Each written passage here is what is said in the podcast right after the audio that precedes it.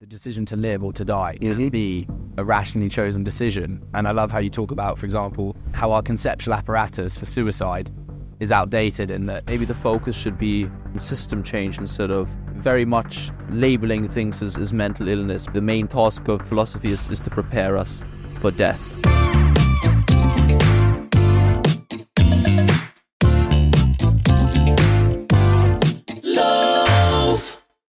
This is the Loaf Podcast. Welcome back to the bakery, everyone, where we break bread with the world's finest. Today, we're very lucky to be sitting down with Simon Critchley, renowned academic and prolific writer, and one of the most influential living philosophers. I won't go into too much introductory detail for now, and I think as the interview goes on, his views will make themselves apparent. Simon, thanks, thanks so much for being with us here today. Thank you, Lucas, and thank you, Ollie. How are you? I am fine. I was teaching yesterday evening, and it rather exhausted me. But uh, and then I had to have some food and a couple of beers, so I'm feeling not not quite on top of the world, but not too bad. It's a lovely sunny day in New York. Winter does not seem to have happened.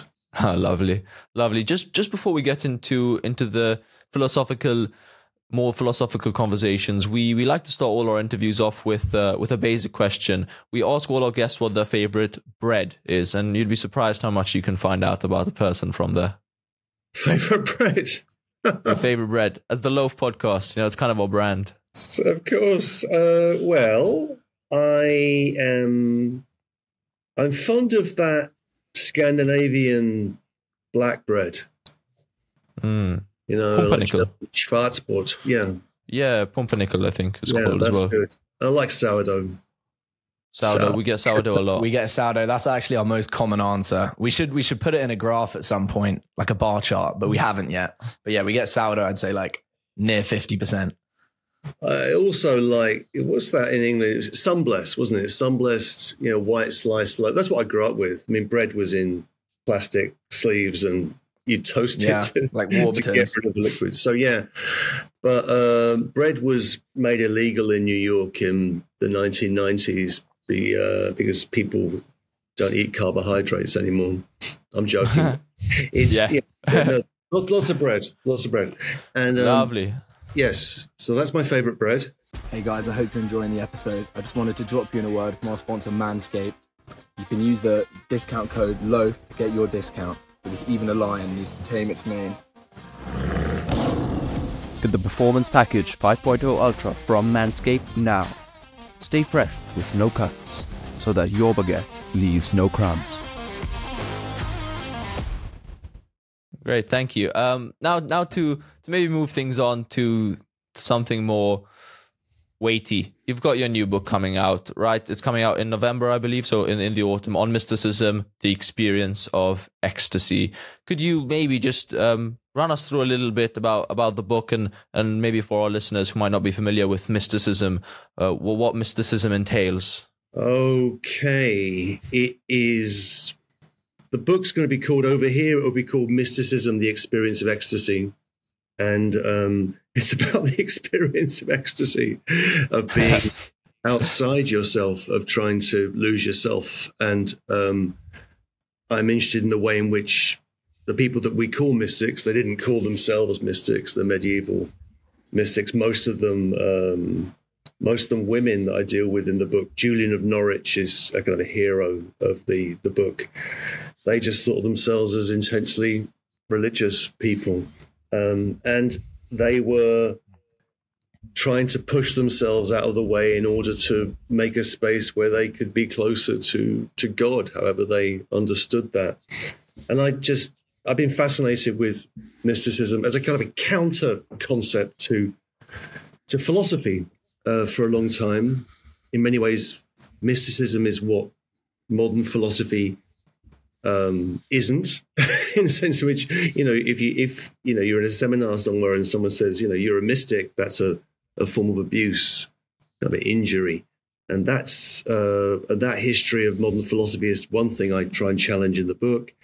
Lots of readings of mystics, and then I end up with um, trying to think about mystical experience in terms of the experience of uh, of art. So, mis- where, you know, where, do, where does mysticism go once we lose the liturgical um, practices, the monastic environments? What, what happens to mysticism after the Reformation in the modern period? And um, I argue that it gravitates, it moves into aesthetic experience.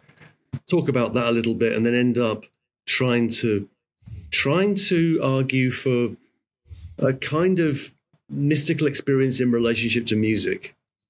And um, at that point, you can insert whatever music that you like. But I talk about um, some things, some figures that have fascinated me for a long time, and um, yeah, and the and the and the claim being that you can't be you can't be an atheist when you're listening to the music that you love. That when you're listening to the music that you love and you are loving it, even when you're listening to that through a bad streaming service service, you are you are participating in something which uh, gives shape and meaning and substance to a life.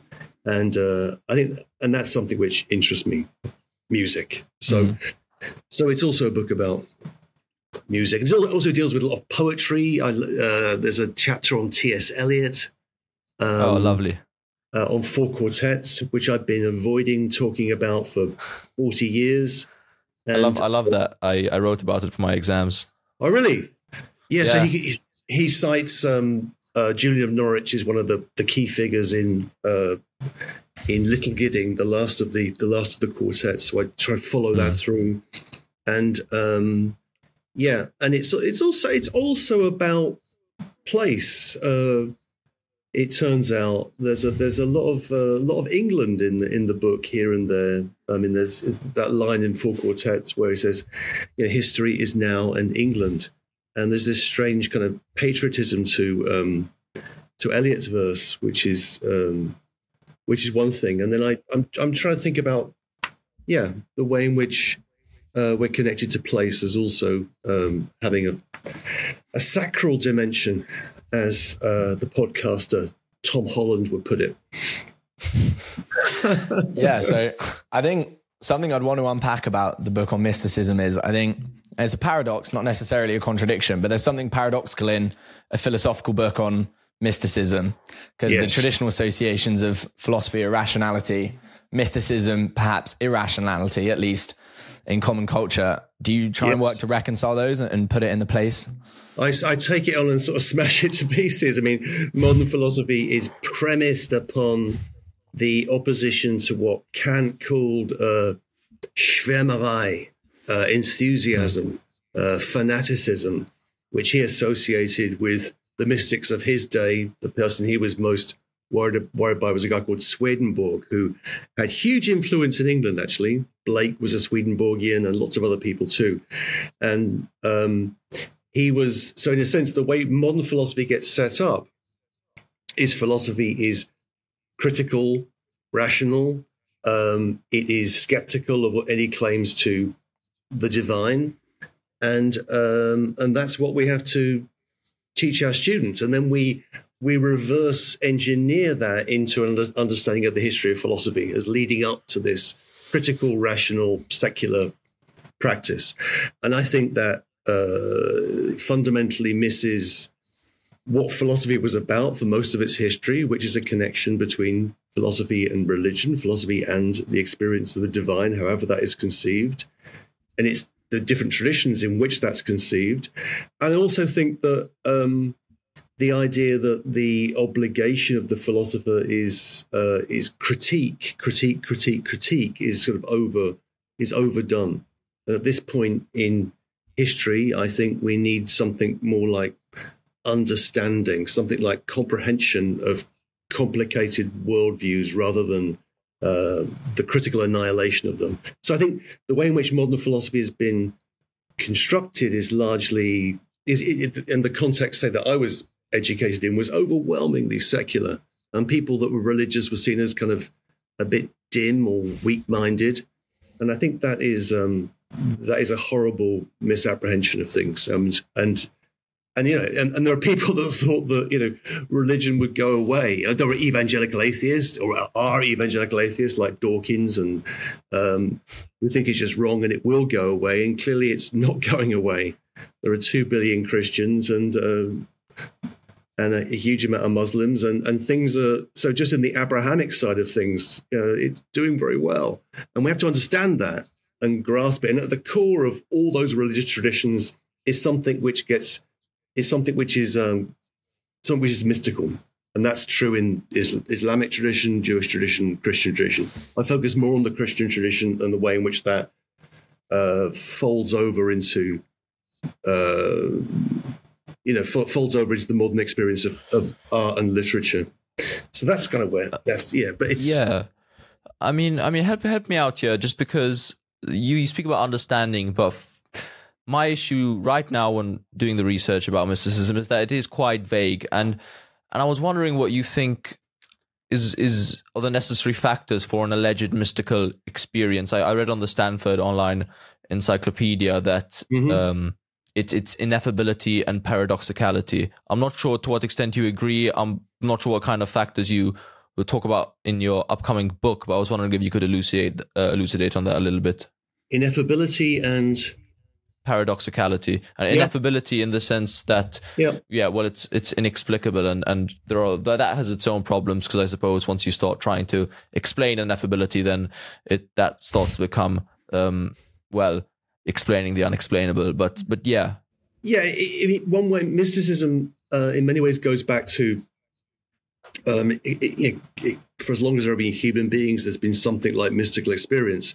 But the um, ineffability really turns on uh, whether you can express uh, God positively whether God is something you can affirm. God exists, God is this or that. And there's a tradition that begins with someone called Dionysius in around the fifth century of the Christian era, era which uh, begins this tradition of what's called negative apophatic theology, where God cannot be uh, God cannot be uh, propositionally determined in, a, in, an, in an affirmative way, but only approached negatively. So what you find with a lot of mystics is they engage in a particular operation with language. It's a kind of well, that's what Milton. That's what Milton does now in Paradise Lost.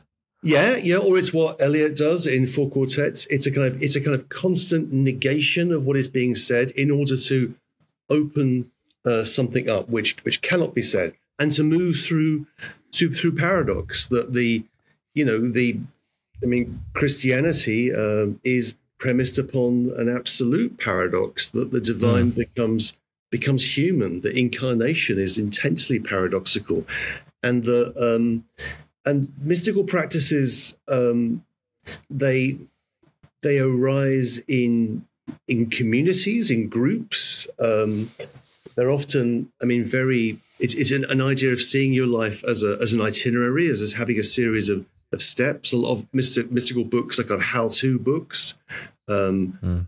and um, and and the interesting thing about mysticism is that it it exists and it circulated as as a popular tradition. So the if you like the uh, the warrantability or validity of uh, mystical texts is not is is through the fact that they they circulated. They had enormous popular appeal. So it's a very different uh, kind of canonical tradition from mainstream religion or, or philosophy. Often there aren't original texts. We have copies of copies that circulated in fragments and they moved around in different translations. And there's a enormous, they, they always had enormous popular appeal. Also, another thing which is interesting is that the mystical tradition, certainly in Northern Europe, uh, goes together with the the rise of the vernacular tradition. So the first text that we have in English, medieval French, uh, and different German dialects and in, in Flemish uh, are very often mystical texts. So in a sense, there's something about the move to the the vernacular which is happening in in, in mysticism. So it's it's it's a popular um, and kind of lowbrow tradition which interests me, and um, I'm sure you'll love the book. I've just been, I've just finished. I've had the most difficult editing process on it. Um, uh, in in New York, there's this. You know, editors work with still work with pencil on paper, and I've spent the last month, you know, reorganizing sentences, and it's just sitting across the table from me. The version I, I sent off on Monday, and uh, I don't want to look. I don't want to talk about it anymore. But it's it's, it's going to be a. It's going to be great. Yeah. I mean, we'll we'll put the, the link in the description to pre-order that for, for everyone watching and, and or listening, and Yes, and you can you can pre-order that now. So uh, we're we're looking forward. Well, I thank you. It's uh, there's there's the plug for the the plug for the new. yeah. All right, so let's move it on for you then. Um, I want to ask you about. I really enjoyed your book on humor, Thank you. and particularly the boundary. Something which, after reading, it's sort of like you've got a new piece of vocabulary. I could almost see it as I was going around. Your idea of the humor existing between the human animal boundary and the kind of contradictions inherent in that. Just before we get into that, could you maybe try and sum that up as briefly and as clearly as possible as you can for our listeners? oh, the human animal relation. Mm-hmm. Well, I mean, um, the humor book was written uh, a long time ago, and um, uh, I'm I'm still happy with that one. It's because I, what I like to do philosophically um, is to hide things. Um, so I, I try and write in a in a way that is accessible and free of jargon and to have things kind of underneath the surface. So you can approach you you know everybody understands what humor is. They think they they know what a good joke is what a bad joke is and so on and so forth. So when it comes to humor everyone's an expert. So it's a very good sort of stealth topic for introducing philosophical themes. And um that's the first thing and i like to so i like to keep um you know, a, a surface of the text feeling, being very clear, and then to have all of these larger philosophical themes sort of under under the surface, but without them getting in the way of the the clarity of the prose and the um, the idea is that humor, I guess, is the um, humor is the mark of the eccentricity of human beings. So, humor happens when we uh, we look at ourselves from outside ourselves and we find ourselves ridiculous and we laugh. So, in a sense, the essence of humor is finding yourself ridiculous, and we are ridiculous creatures. Human beings are out. I think I, I think I say outlandish animals. I'm borrowing from a, a little remark that Wittgenstein makes somewhere, I think, about us being outlandish animals. So there's lots to say about that. That the you know that humor is human. I mean, there's a whole tradition which begins in with the Greeks that you know what it's only, only human beings laugh, um, and I try and tease that one out a little bit. It's you know if you see a if you see a chimpanzee smiling, it might be laughing or it might be about to attack you or sexually assault you or something. Um, so the baring of teeth is uh, often a sign of aggression rather than the mirth. So, so humor is a kind of um, uh, a mark of the human, but the mark of the human being sort of ridiculous has not coincided with itself. And in relationship to animals, I mean, animals appear in you know the history of literature. I mean, all over the place you know human beings um, you know you know in a sense being kind of uh, there's an animal farm version of that uh, human beings being sort of lower than animals worse than animals the view that um, jonathan swift has in gulliver's travels that we are we are yahoos and the rational animals are the Houyhnhnms which are thinking horses and so on and so forth so but the, the key the key idea is really that we are um, we do not coincide with ourselves. There's a wonderful German expression uh, which I use in that book, as I remember, which is uh, "Ich bin, aber ich habe mich nicht." I am, but I do not have myself. So, what human beings are is we we are beings. We're you know we're alive. We're thinking and feeling, but we don't coincide with ourselves, right? And that not coinciding with yourself is the experience of self consciousness, if you like. And that really happens, I think, most acutely in, in, in great comedy. In great comedy, you are uh, you are kind of you're forced to look outside yourself and find yourself ridiculous. And, and laughter, what, what's great about laughter is that if you can get people to laugh, you can open them up and then you can hit them with some nasty, unpleasant truth about them themselves. I mean, uh, that's it's it's brilliant how you talk about kind of almost watching the self or, or, or looking at the self Yeah. and, and then may, perhaps even making fun of, of the self. And Ollie and I, we it's it's it's interesting because our humor is often playing we play characters for example perhaps overly intellectual characters and and we put on voices and and and then we we almost um we almost mock those characters that we play because because perhaps some parts of us sees sees ourselves as as sometimes too intellectual or or so or so on and so forth. But i think this idea of self-consciousness within humor is really important. And i think obviously self-consciousness is something that at least in my view dif- uh, separates us from from animals as i was wondering do you think when a monkey laughs to what extent is that a really different kind of humor to to what humans experience Yeah, well, we don't know. You know, if a lion could talk, we would not understand him, as Wittgenstein says. So we don't know. They could be, they could be involved. Uh, there could be a whole kind of you know chimpanzee stand-up culture that we're not really because we're not really getting the, the act. Um, yeah I think if you look at the behavior of uh, higher mammals like dolphins, it's clear that they're playing.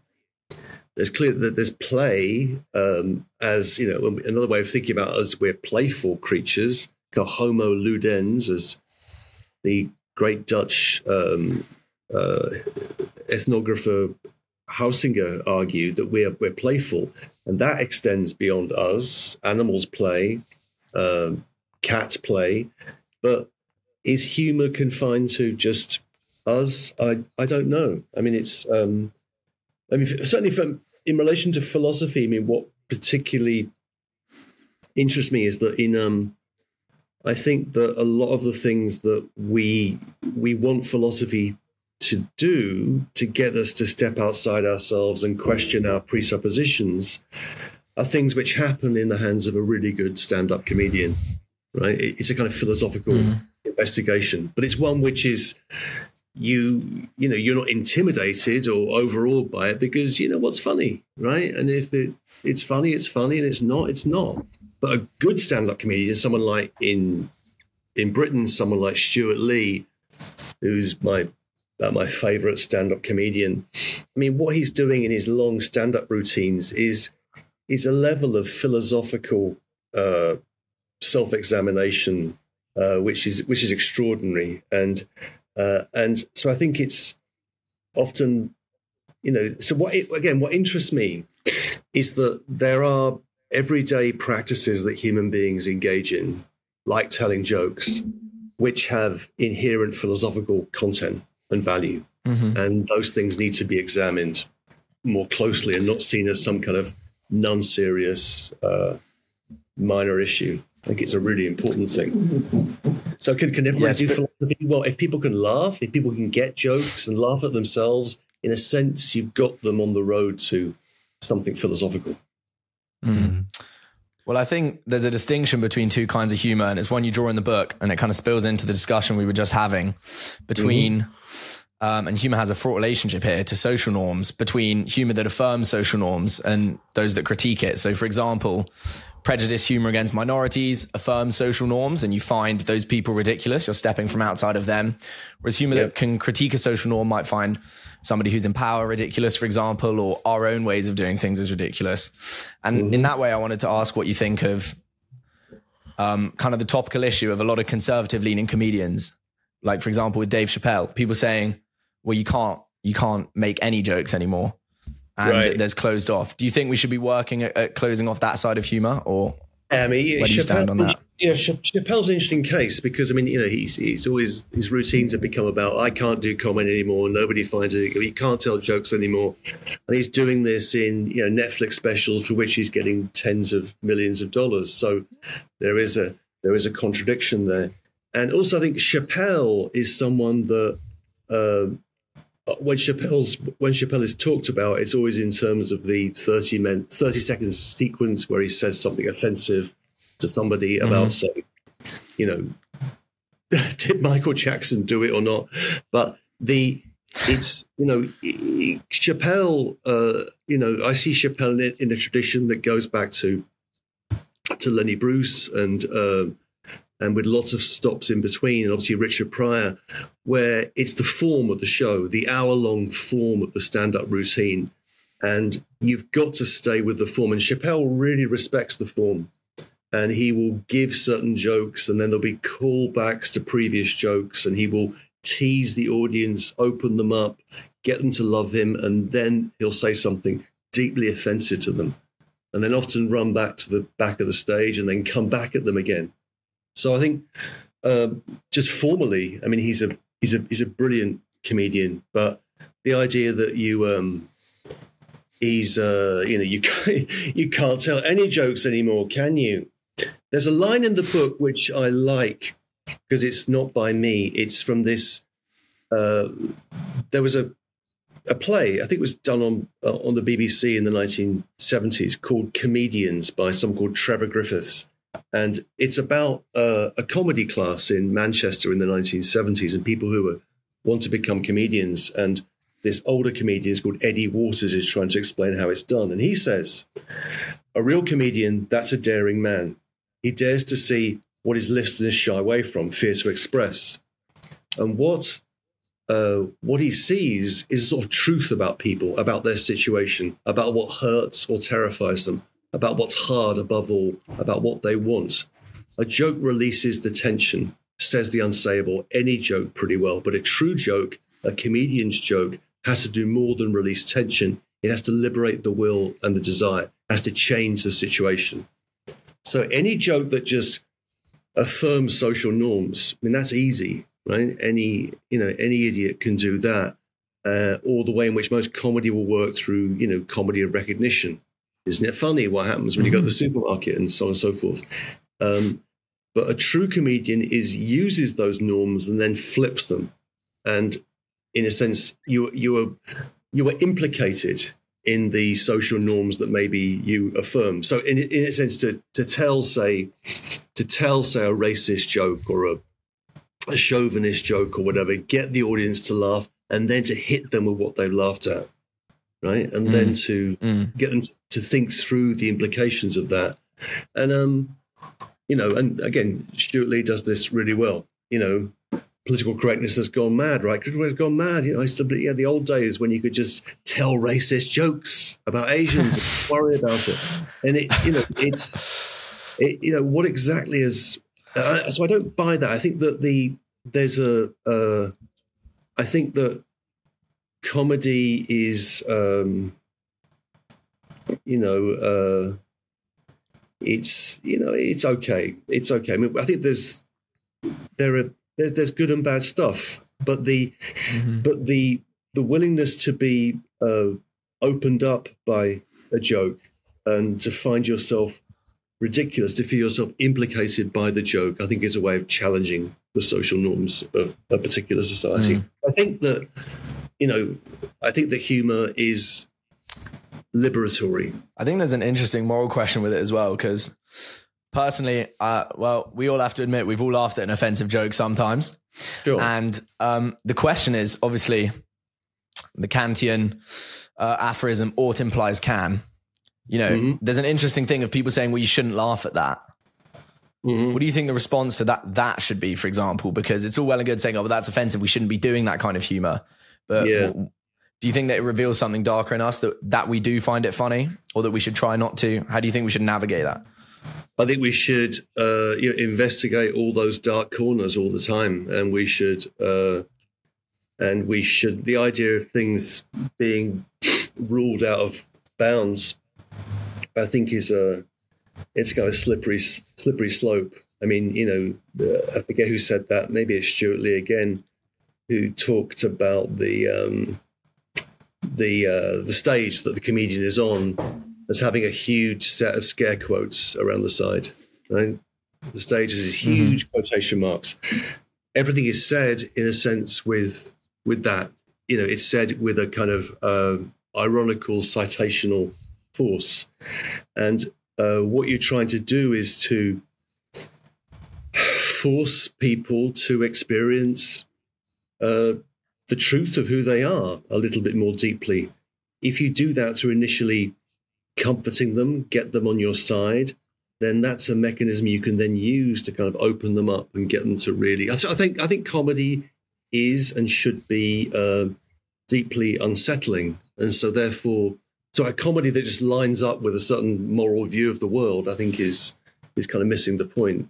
There can be it has to be no holds barred, no holds barred, or or nothing at all for me. I mean, just just to to come back to a or to link this to a different form of entertainment which, which you write about. I think first of all, I, I, really I really enjoy the way that you speak about everyday everyday things like comedy or music or or football. And and speaking of football, you you defend football, and I was wondering, and and that is in light of for example, the fact that it's sometimes seen as a hooligans game. So, so football is, is, is as I understand it, because sometimes blamed for encouraging antisocial behavior. And I, I know you recognize these problems. I was, I was wondering if you could briefly summarize your, your stance on, on this. Uh, on the beautiful game, it's um, on the beautiful game. Yeah, precisely. It's, it's I think that um, kind of everything that I want to be true philosophically is really only true of uh, of football. I mean, you know, I think so. the book I wrote on football is a short book. Um, it's it was really funny how much I was able to get in it about space, time, the relationship between the individual and the collective, history, mm. and so on and so forth. It's kind of um, it's an extraordinary phenomenon um, and, and, it's again like again like like humor, if you like. The um, the great thing about football is you can't feel good about it. It is a it's a completely compromised um, form of life, form of entertainment, sport. That the um, you know you can support your team, love the way a certain team plays, but the whole thing is made possible by you know the dark movements of of money and now sports washing and now state ownership of of football teams like Newcastle United and um, others and Manchester City in a way. And um, and it's both at the same time. So there's a there's a beauty to it and there's a there's a horror. And it's those two things mm-hmm. at once that interest me. So I think it's it's um so football I think is a way of yeah experiencing that that deep contradiction between the the form of football, which is association, you know, and some people have said is a kind of socialism, and there's a whole long tradition of that. On the one hand, and on the other hand, the kind of material uh, content of football, what makes it possible, which is which is money, which is which is capital, and to be a fan is to to experience both, and um, I think it's you know it's a it, it, it's it's a it's a fantastic um, again invitation to thinking because if you can get people to uh, you know think that see you you love football you people got this extraordinary levels of knowledge about football and then to invite them to think about those things a little bit further and a bit more philosophically um, it's quite easy to do because it's you know that's kind of part of my I'm sorry, sorry to, to, interrupt, but could you give us an example, just because someone might not really be familiar with, with your stance, and an example of how you might take an ordinary football situation and really put a philosophical spin on it? Right. So the um, yeah, for example, um, okay, time. Um, philosophers have been arguing for the last hundred years about the is time linear uh, or is time something else? So philosophers like Bergson and uh, then Heidegger have said, well, there is this linear idea of time, time as a, a an unending sequence of nows. It's present and it's not yet, no longer present. It's the past or it's the present to come. And this is a sort of linear understanding of time, a series of nows. And with a, a, a football game, you have that, you know, the 90 minutes of the game lined up. on the other hand, the experience of time in relation to the game changes. You can actually feel time slow down and speed up when you're when you're watching a game. Uh, if your team is uh, a goal up and you want the, the, the game to finish, your time feels incredibly slow. If you're in the opposite position, time feels incredibly fast. So the experience of time as a, as a non-linear, almost ecstatic, uh, lived experience of time, which the phenomenological tradition has been trying to argue for, you can see that in um, in football and also space. That you know, um, what is it to what is it to really uh, what is it what is it really to occupy a lived idea of space? Not an objective three-dimensional kind of geometrical idea of space but space as we encounter it in the everyday world. And uh, you know the footballers are just interpreters of space right? They're people that can open space who can move in a certain way and create space. Or there's a great line about the um, the German false nine Thomas Muller, who is referred to as the the, the Raumdeuter, like the space interpreter.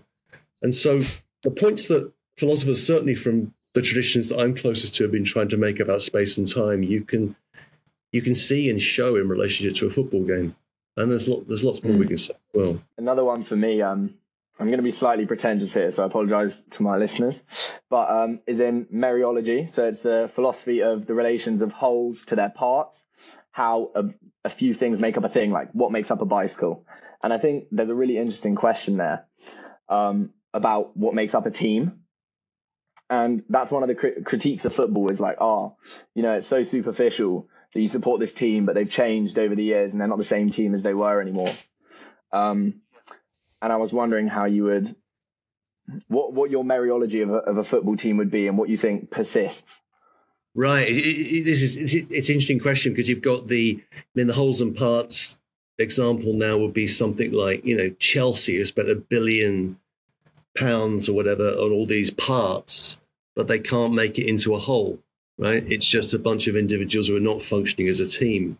So a team has to work as a as a team, as a mobile matrix of uh, of of individuals who function as a coherent whole, which is continually moving, continually reacting to what the other team is doing, and um, the um, and the, the extraordinary thing about football for for me, you know, is the um, that those parts can change, you can get new players from wherever, but you can still integrate them into the whole of a team and integrate that team into a lived experience of the the history of, of a team and how that relates to to identity, to family, to who you are. So in my case, my family are from Liverpool. My team is Liverpool football club and really the only if i think about what does what is my connectionship my what is my connection to the past?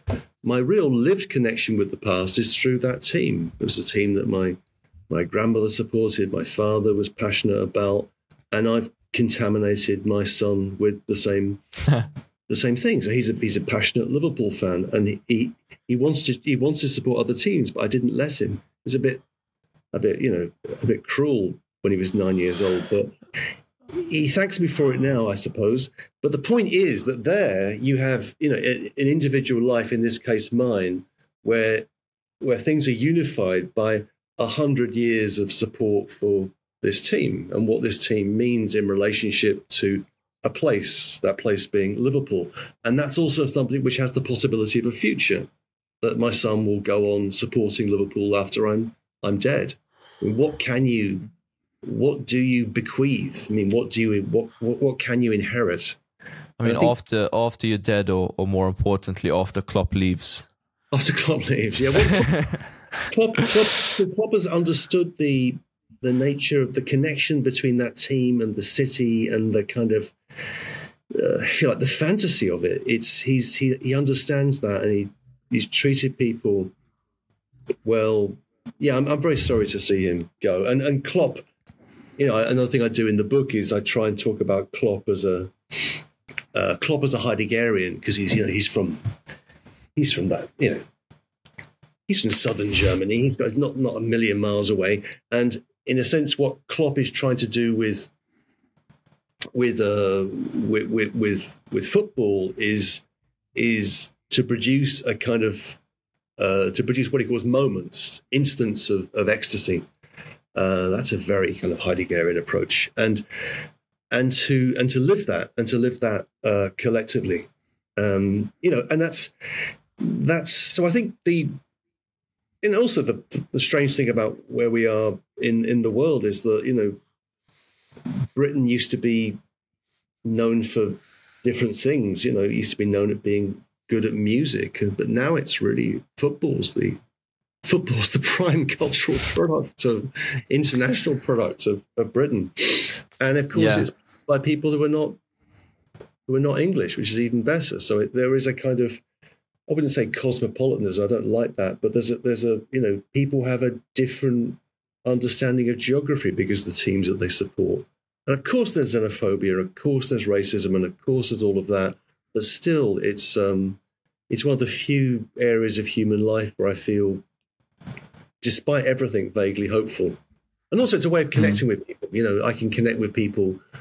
You know, I, I wear my Liverpool gear in my neighbourhood, and, and you see a you know, someone says, "Oh, you're a Liverpool fan." Well, my neighbourhood is a big Arabic neighbourhood, so uh, if you're wearing it, people will point at you and go Salah, and they to talk about Mohammed Salah because they're from Yemen or from uh, Sudan, and they so and it so it starts conversations, and it's um, Mm.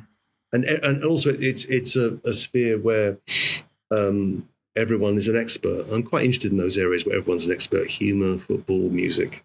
It's interesting what you say about the geography because I'm um, nominally a Liverpool f- football fan as well because my dad's a Scouser, um, and I do feel sort of like this connection to Liverpool, Yeah, even though I've only been a few times and when I was younger.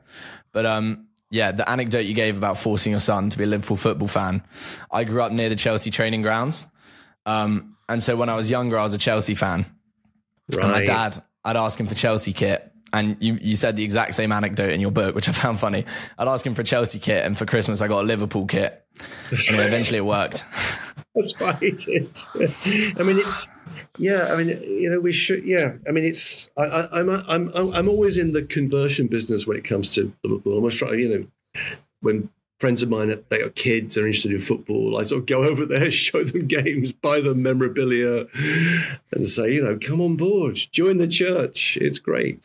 But um, it's a feeling of um, connection to something which is which is deep and which is um, yeah. I mean, it's so I'm pleased you're a Liverpool fan. Yeah.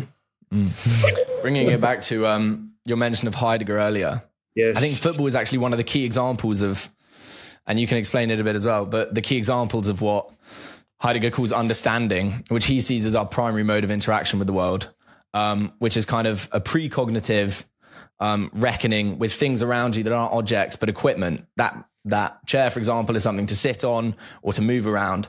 And I think football is maybe one of the best ways to explain that to people because like you say in the book, the the pitch is more than a, a green space with white lines. You you're allowed to go in there, and you're not allowed to go in there. And you can, if you're a goalkeeper, you can hold hold it in your hands in the box, um, and you can't outside. Um, so yeah, I, I I think maybe it's something you should bring to Apply Heidegger is uh, maybe a bit of a crossover to help explain. Maybe yeah, we're, we're, we're going to do a second series at some point in the next year. Uh, so maybe I'll, I'll I'll bring that out. I mean, it's it's a, but it's true. I mean, we have. Um, I mean, the idea of the uh, the basic distinction in Heidegger you get between the ready to hand, the handy. So the world, the world for Heidegger is just a handy world, the practical world that we live in, and in that practical world, there's stuff um, things, and those things have uh, we use them in order to do things. I use the microphone in order to speak to you, and those things have their their goal, their their telos in in me, in in, in human beings. Uh, understood collectively, and we um, and you know the that sort of sense of the the world as, as a practical, what Heidegger would call in his in his jargon a kind of referential totality of equipment, so a way in which things hold together and are meaningful. Um, that that's one thing, but how do you um, think about that relationship to football um, when people are are playing and they know what they're doing?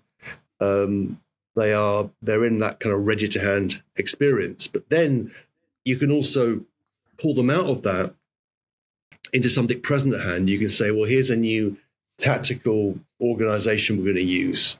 Um, I want you. Uh, I was listening to a podcast of the other day about football. Ollie Watkins for Aston Villa. I want you, Ollie Watkins, not to drift wide when you're playing, but to stay, keep your play within the uh, the the dimensions of the penalty box and not to go either side and just to so he, he has to take that present at hand with theoretical awareness and then through training and inculcation for that to become a ready to hand practical disposition that he can use so um, yeah so those heideggerian points are, are kind of can be made very well in relationship to football as about the points about space and and time and uh, uh, one's relationship to others. You know that football is not an individual sport; it's a collective sport, which is like being with in Heidegger, and so on and so forth.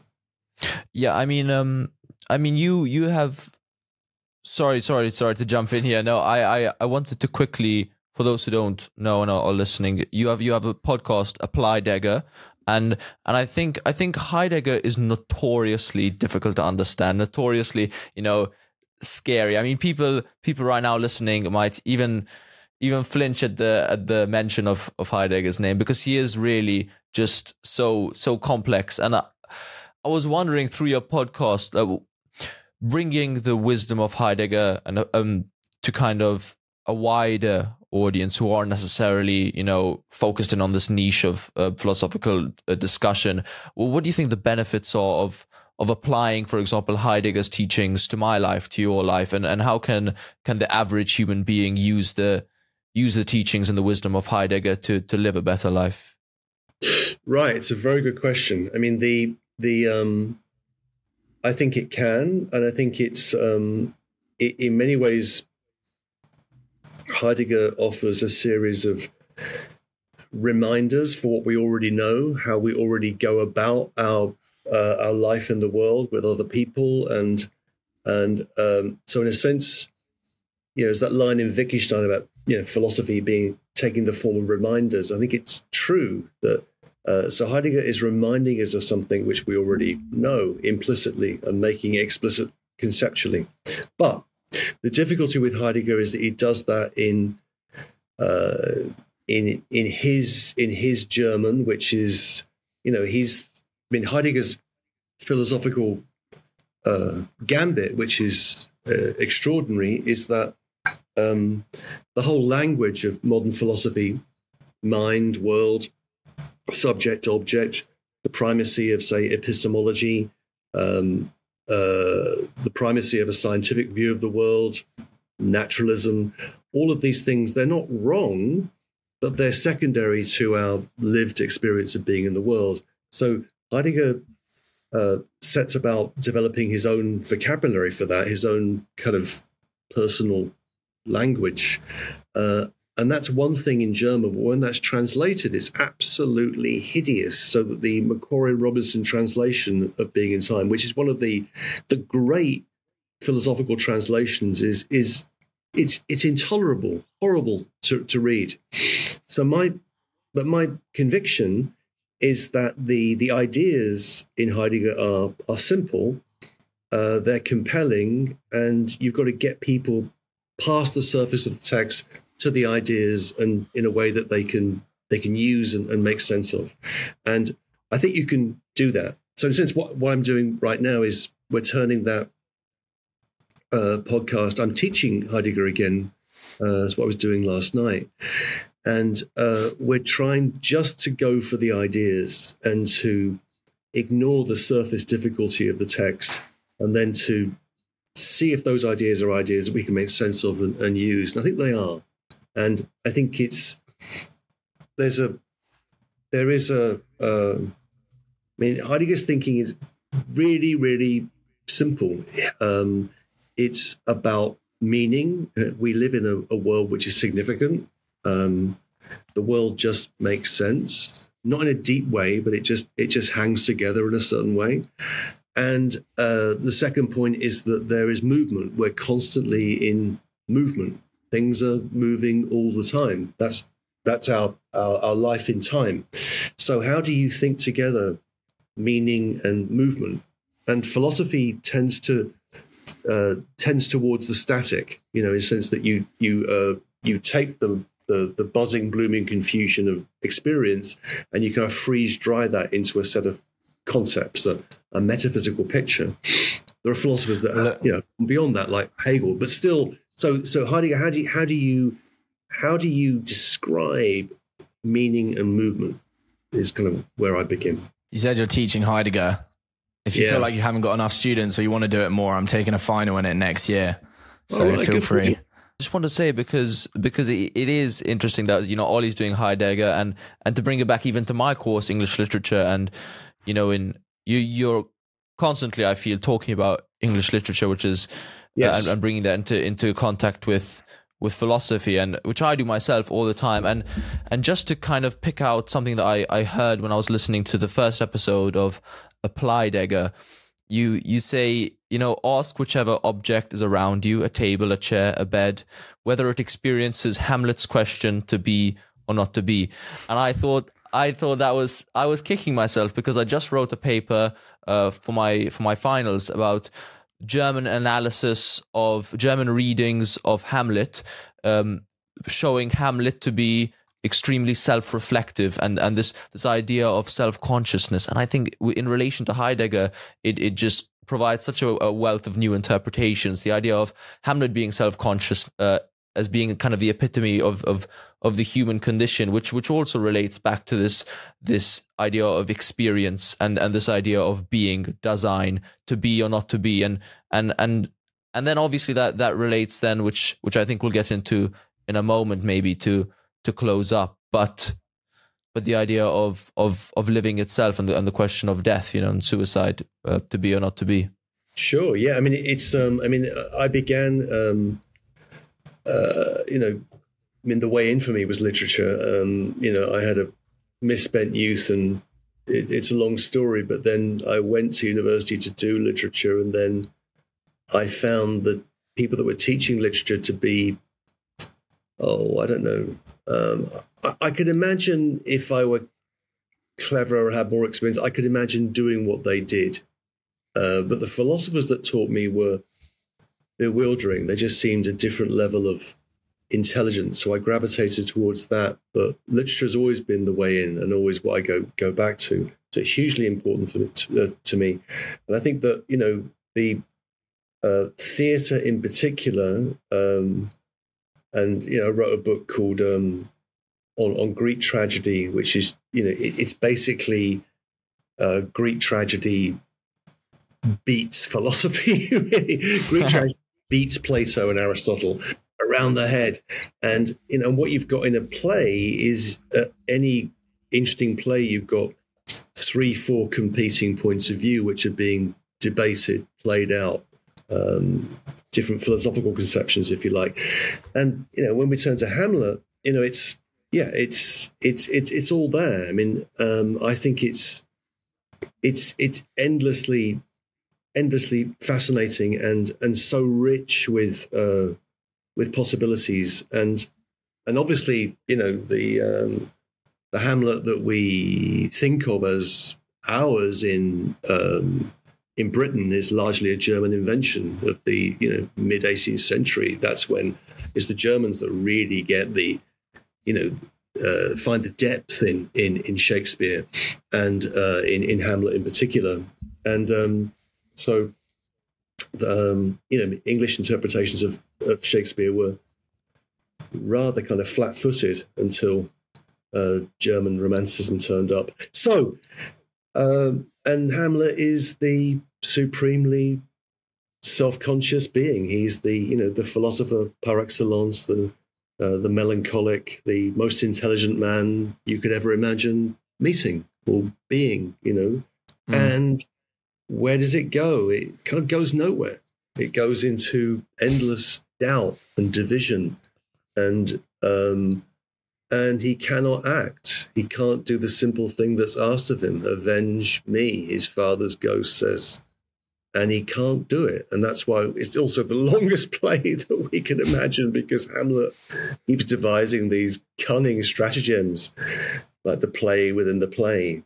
Um, and when he finally gets his way, and Claudius seems to confess, uh, and there he is, and Hamlet is on his way to see his mother, and that's another story. He has his sword drawn, and then he doesn't kill him because he thinks, oh, this would be the wrong time to kill him because he's at prayer, his soul's going to go to heaven. I'll wait.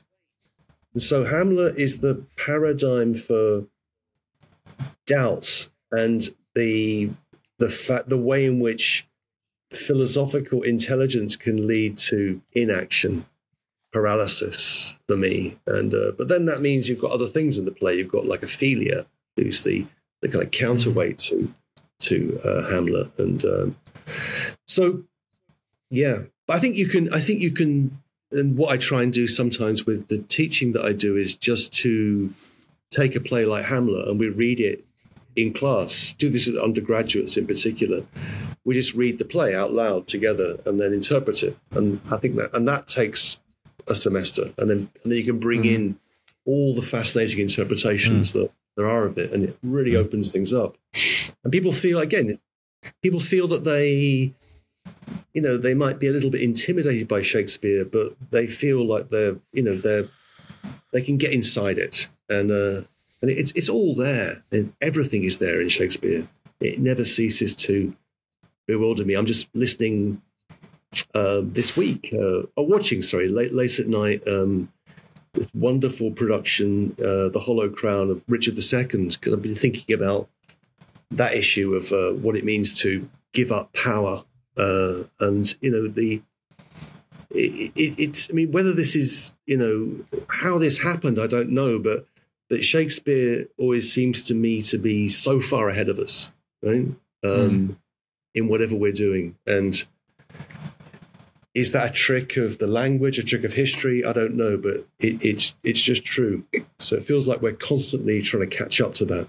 Yeah, one of the things that literature it's interesting that you use it in your philosophy. Because one of the things that literature does for me is it can make philosophical ideas click in a way that otherwise you might just cognitively understand them. I don't know if it'd be anti-cognitive or non-cognitive or how, however you'd want to formulate it, but like to be or not to be, for example, that helped me in in notes on suicide um, to kind of help click that you know the decision to live or to die can be a rationally chosen decision. And I love how you talk about, for example, um, how our conceptual apparatus for suicide is outdated in that either somebody's mentally ill and so you can excuse them for it, or there's like some something quite negative to it. If they've chosen it, then you know there's quite a lot of associations of cowardice, etc. And I think Hamlet helps to bring that home that it can be that rational choice. Yes, it can be. It can be. And the, the book on suicide has uh, been a. It's a funny one because I mean I, I wrote that. Uh, I was asked to write that. Um, it was kind of a commission, I suppose, but the um, I'd done this uh, work. I use the, the term loosely. I'd done this. I'd read this book, um, uh, a dissertation on suicide from the 18th century, and um, and this is part of the radical enlightenment and it's a long story and I, I and i began to get interested in the the history of the prohibition against suicide why is it that, suicide was prohibited why is it judged as being why is it judged morally why does it become a taboo and um, and there's nothing in um, there's nothing in uh, the christian gospels there's nothing in uh, Jewish scripture uh, against suicide. There's one sutra in the Quran about suicide. Uh, it's not a big issue. It becomes a big issue in the uh, in the medieval period when we get this idea that the life is a, a life is given by by God, and uh, and we do not have dominion over that life. Therefore, to kill ourselves is to give ourselves a, a godlike power, and it's a sin. And that then becomes codified into law, into the different legal systems, in particular the European legal systems. And that's why suicides were um, treated in various ways. They were their their property was lost. They were dug up and hung or whatever they were. And and I was looking into that.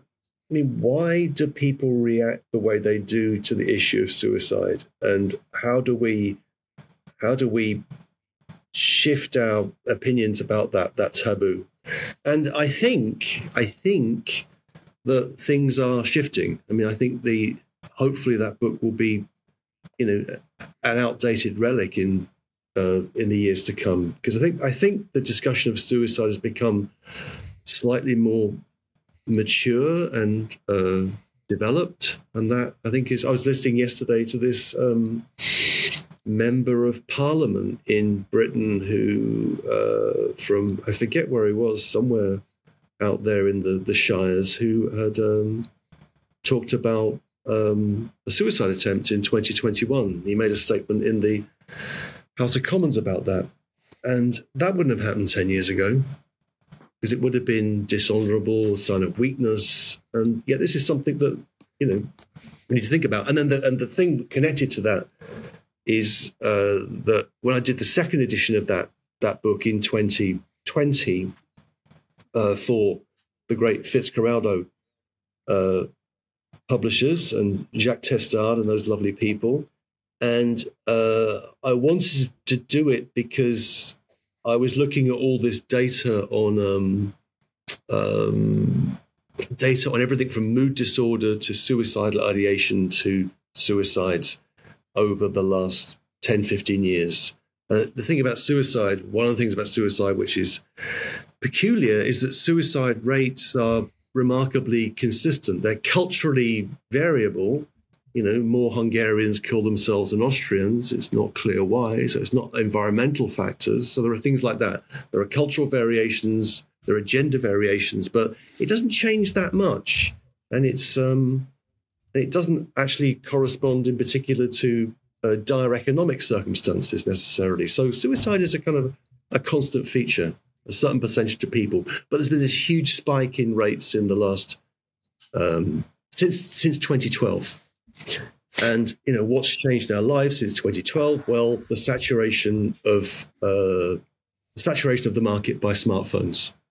So, is there a correlation between smartphone usage and everything from mood disorder to suicide? And I think the answer is yes, there is. And and then, so what on earth are we going to do about that? You know, so in particular, the, the, the, the, the dramatic increase in suicide rates amongst teenage women, teenage girls, has been particularly marked, right? It's maybe less so with boys, but it's it's also marked there. So something is going on with technology, um, and it's making us feel awful, and it's driving certain people to take extreme measures. So uh, we need think about that. It's it's interesting that you also bring up technology. I, I don't know if you know about these suicide nets and the sweatshops run by Apple in China. It's it's it's it's incredible, and I think maybe maybe the focus should be a change in, in system change instead of um, kind of just very much labeling things as, as mental illness. But I think I think true. This true. this this comes back maybe to and this is perhaps a slightly ironic way to to bring this interview to its uh, to its conclusion. But death is, I think, something that humans have uh, for centuries, you know, tried to grapple with, and and philosophy, as as you write, is is is a way of of trying to perhaps deal with death. I think people are maybe so shocked by by suicide because, well, people fear death so much. So to to willingly go into death is is perhaps slightly unintuitive.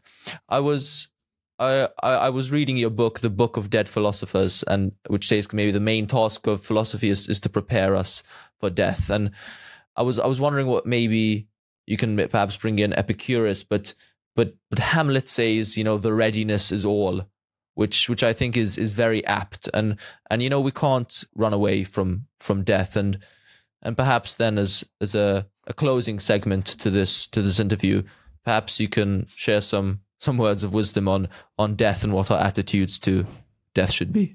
All right. Well, great. So uh, to philosophize is to learn how to die. I mean, that's the that's it. That's the, you know, it's an essay by Montaigne. He's quoting Cicero, but it goes back to Plato. Socrates kills himself. He is he has the choice. He could leave the city of Athens or uh, take the hemlock. He takes the hemlock and then gives a long discourse on the immortality of the soul as he's topping himself. So philosophy begins with a suicide, and it continues with um, a, a, continuous meditation upon mortality. Philosophy is an is an art of dying, an ars moriendi, and um, and the idea is that you know we are um, we are we are slaves to the fear of death, right? This is a point that uh, yeah, I think Montaigne puts it this way: we're slaves to the fear of death, and therefore freedom would consist in accepting our mortality, taking that into ourselves. And that's a, a very peculiar thought because it means that freedom consists in accepting that you're determined by necessity, you're going to die. And um, and but I think I think Montaigne says, you know, he who has learned how to die has unlearned how to be a slave. So freedom consists in accepting your being towards death, your mortality. And I think that's uh, that's that's powerful stuff, and that's uh, you know the main reason why I think philosophy. One of the main reasons why philosophy is is, is important, and uh, and in the book of Dead Philosophers, I do that as a series of kind of a 190 jokes. Right, I just, uh, I had the use of a great library at, um, in Los Angeles, and I just plowed through all this material and tried to do something that was serious and a bit funny and ridiculous at the same time. Epicurus, um, Epicurus, let me say what Epicurus's view was firstly, and then maybe what's wrong with it. Um, Epicurus has something has something which is called the tetrapharmakos, the four part cure, and the four part cure is um, don't fear God, um, don't worry about death. What is good is easy to get, and what is terrible is easy to endure. So, what is good is easy to get and terrible easy to endure is that Epicurus, as opposed to the idea of Epicureanism, is not about, you know, eat, drink, and be merry. It's about minimizing your intake, right? So, Epicurus was happy with a, uh, you know, a, a, cup of barley water and a piece of bread. You should minimize your pleasures, and that will make your pains easier to to bear. That's there's that side of it. Don't fear God because for Epicurus, God is there's a God out there, but kind of in what he calls the interstices of being, kind of remotely somehow. So don't worry about God. And uh, don't worry about death because when death is, you're not. And when you are, death is not. So why worry? And it's a neat argument, right? This is, you know, another way of curing yourself of the fear of death. But the sad thing about Epicurus is it doesn't ultimately work. You can say that to yourself. Don't worry about death. Uh, don't fear God.